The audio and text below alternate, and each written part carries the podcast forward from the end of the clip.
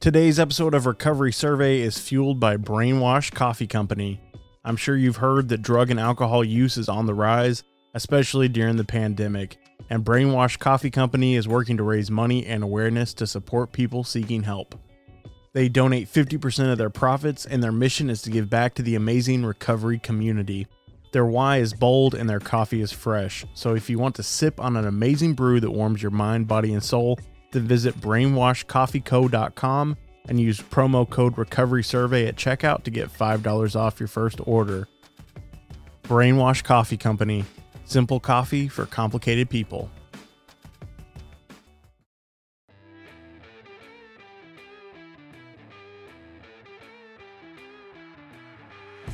You're listening to Recovery Survey, the podcast that shatters stigmas around different types of addictions and takes a deep dive into spiritual principles.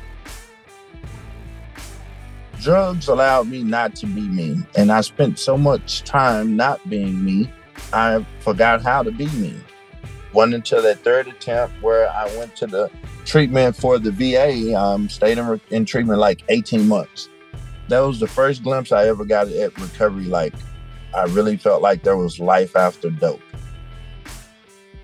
My guest today is named Jack Brown. He is an Army veteran and the founder of Peer to Peer Whole Wellness in Dallas, Texas.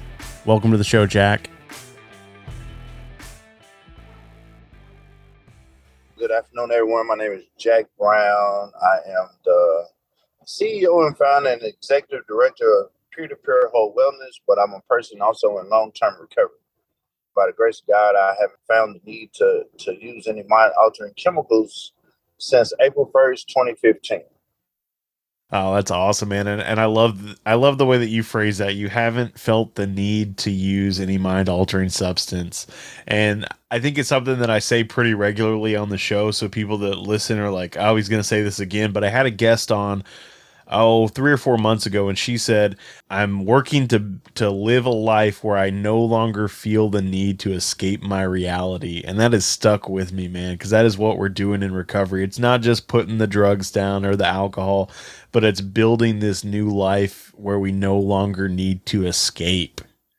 Oh yeah, man, I agree. My uh my grand sponsor, before he was even my grand sponsor, I, I heard him uh, at a speaker jam one time, and he talked about a drug. He said, "What is a drug? A drug is a mind-altering, mood-changing chemical. So it doesn't necessarily has have to be that physical substance, right? What I mean by that is, I'm I'm a tennis shoe junkie. I love tennis shoes, right? And I'm I, I got I buy tennis shoes to donate tennis shoes so I can go buy some more tennis shoes, right? Because it changes the way that I feel. And I know somebody gonna say, "What? You buy tennis shoes to give?" Yeah, because my wife will not let me buy another pair of tennis shoes until I donate like four or five, because there's no more room, right? But it's not about the shoes; it's about how it makes me feel at the time when I'm trying to change the way that I'm feeling. If that makes any sense. Yeah, yeah, that makes that makes so much sense, man. I can totally relate to that, and I was kind of the same way with with the podcast. Honestly, like in the beginning, it was such an obsession of like looking at different equipment and like watching review videos, and then like, oh, let's let's get a new mic, let's get a new soundboard, let's get some new lights. Uh, you know, like finding all the different things, and and I could totally relate because it was like when I went to the store to pick that up, it was like this sense of just like yes, like so much excitement, like the dopamine's going off, like I bought something new, like yes. Yeah, let, let's go a little deeper with that, right? Let's let's ask ourselves, I'll ask me, what was I feeling at the time that caused so much discomfort? I needed to find something outside of self to be able to cope. Right? Mm-hmm. You know what? Okay, I know the microphone made me feel good, right? But what was I going? What was going on internally? Like, was the job like really like depressing? Was it the relationship? Was it was it grief? You know, the loss of a loved one. What was actually really going on? Was it the uncomfortable conversation I I needed to have with my my son about not knowing how to be a father because I I chose to dibble and dabble in substances when he was growing up. Yeah, yeah, and that's that's where the real work of, of recovery begins is when we start to peel back those layers and see those patterns that we have in our life and we can see like like you're talking about when we're in these uncomfortable situations or when we're having to deal with conflict or different things that come up life on life's terms how do we deal with those? And i found even in my life now that the drugs are gone i still find myself using outside things to try to try to change the way i feel you know whether that be food money buying stuff you know whatever it is I still, you know, there's still things where I haven't addressed all the underlying issues, and sometimes I still find myself trying to escape through other means. Correct, and and that's basically what I meant. Like drugs or any mind altering, mood changing chemical. Like a lottery ticket could be a drug. Like just for yeah that scratch off. I I forgot the light bill was due while I was scratching. Right, changed mm. the way that I felt so, you know, a lot of people don't get that. You know, fortunately, you know, I'm a member of Narcotics Anonymous, right? And so I've done a little bit of step work. I haven't completed all 12, but in step one, it talks about how do you know when your disease have been, has been active, right? When I'm obsessing and compulsing over something, you know, and and like you, um, I do photography, right? And so I remember when I wanted to buy a new camera, man, I went to sleep looking at cameras and reviews and, and specs and woke up doing the same thing. And, you know, and then a, a friend of mine messed up and told me of a place where you can go rent a camera and try it out. so I'm like, oh, wow. that helps my addiction a lot, right? Now I'm, I'm like locked in in obsession right now. So that's how I know when my disease is active, like when I'm obsessing and compulsive. Yeah, yeah. Especially in the the beginning, I think it it took a while for me to realize when I was falling into that obsession and compulsion. And like you, like I, I've done a little bit of step work, and now I can begin to identify when I'm in that. But in the beginning, I was so focused on you know what we think of drugs and alcohol. I wasn't thinking about other things that changed the way that I felt about it, but I I relate so much to just everything you shared about you know just being obsessed with things with you know just laser focused on things. I think that's one thing that that can be both a positive and a negative. You know, if we use that obsession and compulsion and we focus on positive things, we can make a huge difference in our world and our family and our community. Uh, and and there's so many success stories of addicts that have become CEOs of these multi-million billion dollar companies and stuff. And i think that's where if we can focus our energy and that and that in in a positive manner we can be successful. But like you said we can get so caught up in just the small things you know a camera a microphone whatever whatever the flavor of the week is we can become so locked in on that that that just like when we were using a substance we we start to neglect other parts of our lives. We start to neglect the spirituality side of, of our recovery. We start to neglect our family. We might miss a bill. We might you know we start to to lose focus on what's important and we just get so hyper focused on this one thing. In the beginning of my recovery it, it was just i just thought it was the drugs. I didn't know it was the thinking. I didn't know it was the obsession and the compulsing you know what i'm saying i didn't know it was about changing the way that i felt right? And so when I heard those old cliches keep coming back and this, that, and the other, it was cliche, but it meant for me today that I had to keep coming back X amount of days in order to gain some type of foundation in recovery, learn something about recovery, right? And to mature in my recovery. What do I mean by that? I mean, now I have the awareness that uh, I'm obsessing and compulsing over this camera, which is changing the way that I feel now, right? But it wasn't until I stayed around other recovering addicts that I even knew that that was a thing. Right? I just thought I had a new a new hobby. Oh, I like photography. yeah, yeah, I, I, I totally get that, man. Well, if you wouldn't mind, maybe you could kind of share a little bit of your story, kind of help the listeners relate. I mean, obviously, if you're in recovery and, and you've been listening to the conversation this far, you're, you're probably relating to what we're sharing. But I'd love to kind of hear a little bit more about you and and how you got to where you are today. Okay, so I'm I'm an open book and I'm a short book, right? Because we all know what it was like in in the midst, right? kind of goes back to the beginning of our conversation. Every ever since I can remember, even even as a kid, uh, I just felt like I never fit in, right? And so um, high school was miserable for me until I started drinking because you know I was focused on social acceptability and not being an authentic version of myself. I didn't even know what those words meant because I wasn't given the language at that time. But I knew I felt like I never fit in and I wanted to fit, right?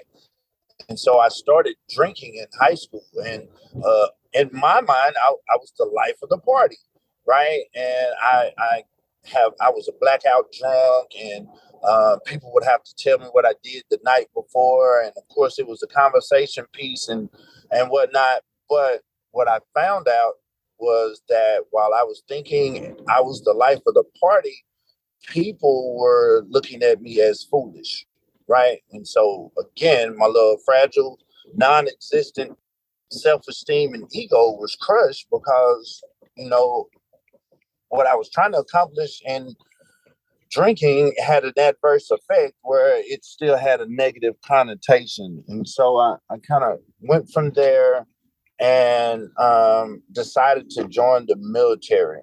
And so I joined the army and again, trying to focus on self discovery and learning about myself. I didn't feel like I fit in. And so I uh, manipulated a way to get out. I hurt my knee, and so I got out of the military under medical conditions and whatnot. And my parents passed away, and not knowing how to grieve, that's pretty much when my addiction spun out of control and and whatnot. And so I started dibble dabbling in in various substances, you know. So I won't go down the long list. Just know in clinical form, they call me a polysubstance user, meaning, you know, I pretty much use anything and everything that would change the way that I felt, right? So that way we don't have to go down this long list. And, and plus, I don't want to do any harm and possibly make anybody feel uncomfortable, right? Just know there was no amount of substances on on this earth that I wasn't willing to use to change the way that I felt. So I, I really felt like I spent the next 15 years in survival suicide mode. Like I, I didn't want to be here. I didn't understand why my parents had to pass away. I actually felt like they left me, right? Um, and things of that nature. And doing a little work later and talking to some therapists later, you know, um, the truth of the matter is I, I have abandonment issues and I use drugs to cover up my um, drug I use drugs to cover up the way that I felt or to cope help me cope with what I felt, you know, that missing piece. And so one day I decided, no, I didn't decide anything. The course decided I caught a case and the course decided that I needed to go to treatment. And so um, even then, I was straddling the fence. I knew I needed treatment. I wanted to go to treatment, but um, not being secure in who I was, you know, I was still struggling with social acceptability. So I was straddling the fence. So I wanted to be the cool guy that was going to get recovery, and but I still wanted to have the same friends because you know by now in my mind I've I've accumulated some street credibility and I wanted to hold on to that that reputation. You know, I I, I took a lot of time and destruction to create that monster, and how dare I let that go and become a a productive member of society and things that nature. And that's just another fear or cover up on just being me. You know, drugs allowed me not to be me. And I spent so much time not being me, I forgot how to be me. And so fast forward, going to treatment that first time wasn't successful. Um, ended up going to treatment again, wasn't successful. It wasn't until that third attempt where I went to the treatment for the VA. Um, stayed in, in treatment like 18 months. And that was the first glimpse I ever got at recovery. Like I really felt like there was life after dope. You know what I mean? And I started chasing life after dope. Like it had a whole new meaning because uh, at that point I finally realized that I had only been surviving and not living. Recovery gives us an opportunity to live. You know, I'm a high school dropout. not bragging or boasting, but I, I have an associate's degree now. I have a GED and an associate's degree, you know, and I got my GED in prison, you know. So a lot of people don't know just something as simple as a GED, something as simple as that accomplishment means a lot to me because prior to that, I just felt nothing but despair. Now I have a few accomplishments under my belt, right? Uh, and it wasn't for anyone else. It was solely for me. I always wanted to be a college kid. You know, certain recovery literature talks about, you know, you stay in recovery long enough, lost dreams are awakened. you know what I mean? And that was a lost dream for me. And and to like live out that dream, you know, was real for me. I actually have a nonprofit now, right? I help run a nonprofit and we do service work in the community. I've always wanted to help the community, right? But because it wasn't socially accepted, I I did what everybody else did and just kind of shunned it away, right? But that's my service commitment nowadays. You know what I mean? So yeah, and I, and I'm sorry if I ramble. no, no, you're you're good, man. You're good, and, and I love that you brought up the the quote out of the literature about lost dreams awaken and new opportunities present themselves, man. Because that is that is exactly what I picture like the essence of recovery. Because that's it's so much more like we've talked about throughout this whole episode than just putting down the drugs. And and that's part of the reason that I continue to go to meetings is because I've learned in my time in meetings that it's not just the drugs and I need I need to continue to work towards this new way of life. You know there's always room for improvement. There's always things that I can learn from other people in recovery. And it's when I think that I got this. It's when I think that I'm good. It's when I think I don't need to go to meetings anymore. That's when I'm in trouble because I've done that before where I quit going to meetings for a little while and then I went back out. And I know I found the solution. I have to stay in that process. And and there's a there's an old timer that goes to one of my meetings and he always talks about um, we get better at what we practice. And he has um, I think he just celebrated 26 years, 27 years. I can't remember exactly. He's been clean for a really long time since the 90s. And, uh, you know, he still comes to meetings multiple times a week and he still shows up and chairs the same meeting and holds a service position. And, and I think that's inspiring to see those people that have stuck and stayed and that they continue to do the work because he even comes in and he'll be vulnerable and he'll share where he's at and like, hey i'm struggling in this area you know he, like like we were talking about it's no longer the drugs but i'm struggling with with this other obsession. I'm struggling with my addiction manifesting in this other way. And I think it's so important for us to see that even once once we've been around for a little while, there's still work that can be done. We can still improve our lives. We can still learn how to apply these spiritual principles that we talk about in our daily lives because that's the most important part. And that's what I tell people uh, like guys that I sponsor and stuff. It's all fine and good if I can go to a meeting for an hour and I can share well and I can quote out quote out the literature and and sound good in front of everybody for an hour. But if I'm not applying these spiritual principles that we learn in our steps and in our literature in my life, then it's not really benefiting me in any way. You know, I'm just going in there and like everybody look at me, look how good I am for an hour, but but that's that's not important. It's what does my life look like outside of a meeting? How am i how am i handling myself? How am i talking to other people? How am i treating other people? How am i living life when when nobody's around? That's what the important part is. And, and I, I have to agree. You know um man my my journey i've been so fortunate and blessed to have a variety of people to come in my life at a certain time and share just the just right nugget that I need, right? You know, uh, early in my recovery, I was, I was,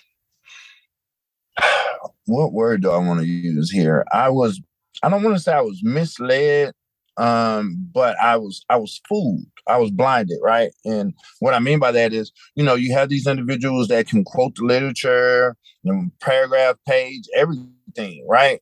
And it just sounds so profound in a meeting, right? And for that hour, they are the perfect member of whatever 12 step fellowship or however you find yourself in the recovery journey, right?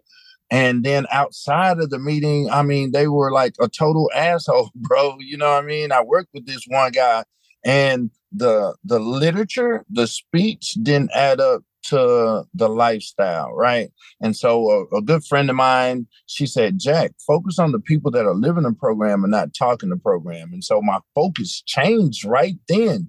So now I could understand what you were saying, like the old timer that's been there 25, 26 plus years, still cleaning up the meeting hall and emptying ashtrays and making coffee. I'm like, in the beginning, you know, 30 days clean, I'm like, man, I'm doomed. I'm I gotta make coffee for the rest of my life, like for real. just to stay clean. Are you serious right now? you know what I mean? But it was not, it was the little thing. It now, fast forward, you know, uh, maturing, right? And now I see it's the service work. It's that that component that keeps me clean, right? And service work is not only limited to the rooms of what said membership you're with. It, even if it's just a church, it's not about being a good church member for that hour at Sunday service. It's what do you do outside of the building when you leave the building? How do you live your life outside of the rooms? Right. And so I try to be a good person. Well, I don't try to be, I am a good person. Let me say it right. I'm a good person outside of the rooms. Period. I do good things outside of the rooms. You know what I mean? I'm not just confound. I'm not just in protective custody and being a good member while in the rooms. I'm practicing what everyone has taught me up until this point to do outside of the rooms. Mm, mm, yeah, I love that. I love that. And you already kind of touched on it, but I'd love if you could talk about it a little bit more. You were talking about the nonprofit that you work with, and I think even like you just said, that's another form of service. You know, I think in the beginning, I kind of had the mindset of like service has to be at the group, it has to be, you know, an official whatever. But services any can be anything. I think this podcast can be a form of service. I think the conversation we're having is a form of service. So I would love to hear more about the nonprofit and and what you do for what you do with them, and and if it's if there's people that are listening that want to get involved, how they can do that. All right. So um Again, I'm the executive director for Peer to Peer Whole Wellness. That's where they number two. And so um, we provide the actual organization provides mental health counseling, substance use counseling, peer support, peer mentorship, supportive employment, and life skills, right? But what I like the most or or or is our outreach program called Feeding the Forgotten. Every second Saturday, we go into the homeless community downtown Dallas and we provide a hot meal, hygiene items, and a conversation to that said population, right? Um, every third Tuesday, we go into various low income neighborhoods and we do pop up food banks for those individuals that don't have transportation to the grocery store and get fresh produce and things of that nature, right? Um, if you you can always follow us on any social media platform YouTube, Facebook, IG, and LinkedIn, right? If you want to volunteer, feel free to reach out at peer to peer with a number two, whole wellness at gmail.com. Um, I have a pretty speedy like turnaround time to reply to your message to get you the information that you would like, right? But um my sponsor taught me that service work could keep you clean. I didn't understand that, right? And what happens with service work is uh, they say a grateful addict won't use, right? Service work keeps me grateful. One, it gets me out of self. When I think I'm having a bad day, let me go be of service to someone else and realize how that person is like their day is 10 times worse than mine. And so when I realized that, then all of a sudden my gratitude kicks in. Right. Um, case in point, past few days, a week or so, it's been raining here in Texas, right? In Dallas, right? Like cats and dogs, right? Flooding. Mm-hmm. And, you know, I'm seeing people up under bridges and campsites and things of that nature. And I'm, I'm like, man, I remember when that was me. right. And then my gratitude kicks in. That's not me.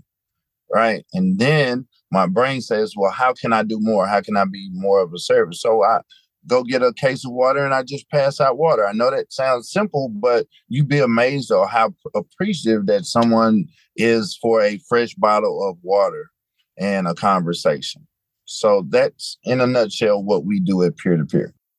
Mm, mm. I love that, man. I love that. And and you're so right about the bottle of water, man. Because when I, I I'm all over the Metroplex with with my job, and I usually throw a couple extra bottles of water in my lunchbox, and then when I'm at the if I'm at a stoplight or something, and there's somebody panhandling, I'm like, sorry, I don't have any money, but would you like a bottle of water? And almost every time they're like, yes, that's awesome, and and they're always appreciative, and I think that that's so so cool, man. And and I love your heart for helping others, and and you're totally right, man. Like service is such an important piece of recovery and and like you mentioned getting out of self. I i didn't understand in the beginning what what people were talking about in meetings when they were talking about being of service and that being such an important part of recovery but that that's such a huge part because if i'm if i'm helping other people i don't have time to focus on me. I don't have time to obsess and think about all these things that are going on. And like you said then that gratitude piece that comes in there not just like not in not in the way of like looking down of like oh look at these people down here like i'm so glad i'm not down there but just being grateful for the simple things man because i don't know about you but for me i get so caught up in the day-to-day life and being busy and you know going to work and and providing for my family and come home and take care of the kid and get dinner ready and all this stuff that I, I find it challenging at times to find that gratitude, but when I can take a few minutes and and slow down and look at where I'm at and find the gratitude, man, it's so powerful because I, I take for granted so many things, you know, being employed, having a place to live, having a wife, having a kid, you know, like all these things that were, were never even possible when I was using. And I take those for granted. And like you said, just being of service and, and that the gratitude just comes in naturally when you're helping other people and and like you said a, a, grateful addict won't use. Like it's so crucial to my recovery to be of service to be involved and and even selfishly like i feel good after i'm of service. Like i feel it's a self-esteem boost like being able to help other people. It makes me feel better about myself. The the, the same old timer that i was talking about earlier that has you know a couple of decades clean. He says if we want to raise our self-esteem we have to do esteemable things. And i've held on to that because when i do things to help other people it also helps me because it helps boost my self-esteem. It helps me be be in a in a attitude of gratitude like there's so many things that are beneficial to me and and it sounds so selfish but that's just the best way I can describe it. Like getting out of self and helping others is is just so important. I mean, I, I understand it, right? I get it. I, I promise you, like when these events that we do keeps me grounded, it keeps me going. It's a constant reminder, you know, of where I've been, where I'm going, and and what more can I do, right? And and it does it it fluffs up my self esteem. Like oh God, my I would I would take off running, bro. you know what I'm saying? Like I I legit did uh, a feeding one day and jumped on the highway and drove to Shreveport because I was just I was on a natural high and I just wanted to see my family and I wanted to be more appreciative, you know, because I remember in my addiction I, I didn't have family and I didn't I couldn't get on the highway and go see people and things of that nature. I, and I know that sounds materialistic, but I remember when I first got my first 30 day keychain, I just had a key tag. I didn't even have a key to put on it, bro. Mm. Now I got keys to buildings and codes and different people's houses, you know what I mean? And so when I take the time to look back at the journey where I started and where I'm at today, yes, I'm grateful. mm. Yeah, yeah, yeah. I can relate to that so much, man. I, I put my first key tag on on my backpack because I didn't have anywhere else to put it. I didn't have any keys to put on it. no keys. Nobody was giving me no keys, bro. That's right. That's right, man. Oh man, now I'm now I'm sitting here like reminiscing on the old days and like that gratitude's flooding back in like just from our conversation thinking about like the early days of going to meetings and like riding my bike to work and riding my bike to the meeting and Man, this has been such a great conversation, and, and I'm so grateful that, that we were able to connect and, and you were able to come on here and, and share part of your story. And, and I just love what you're doing. And I, I'm hoping here in the not too distant future, I can get involved with peer to peer. And I really do appreciate you coming on the show today, Jack.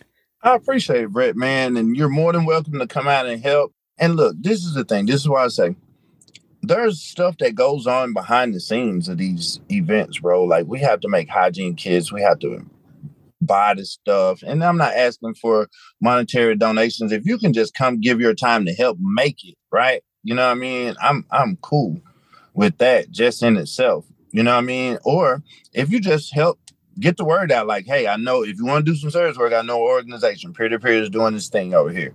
You know what I mean? It it doesn't take a, a physical attribute. Sometimes just verbal is more than enough help, bro. Yeah, yeah. And thank you for having me on the show. I meant to say that. So thank you for taking the time to, and the interest in wanting to hear anything I have to say about recovery and having me on your show. Absolutely, man. It was it was a pleasure, and I'm so grateful that that we got connected and you know we're we're not too far from each other. So i'm excited to see where this friendship can go. And I, I, really do appreciate you taking time out of your day. And i know you were on the road there for a little bit. So thank you for fitting me in your schedule man. Thank you for the opportunity brother. You have an awesome rest of your day. Don't be a stranger give me a call yes sir. Yes sir. All right Jack, thank you so much for coming on the show today, man. It was an absolute pleasure talking with you, and I'm so glad I was able to meet somebody here in my own community that's doing the incredible work that you're doing. If you guys are interested in getting involved with peer to peer, there are links in the show notes to the website as well as different social media profiles.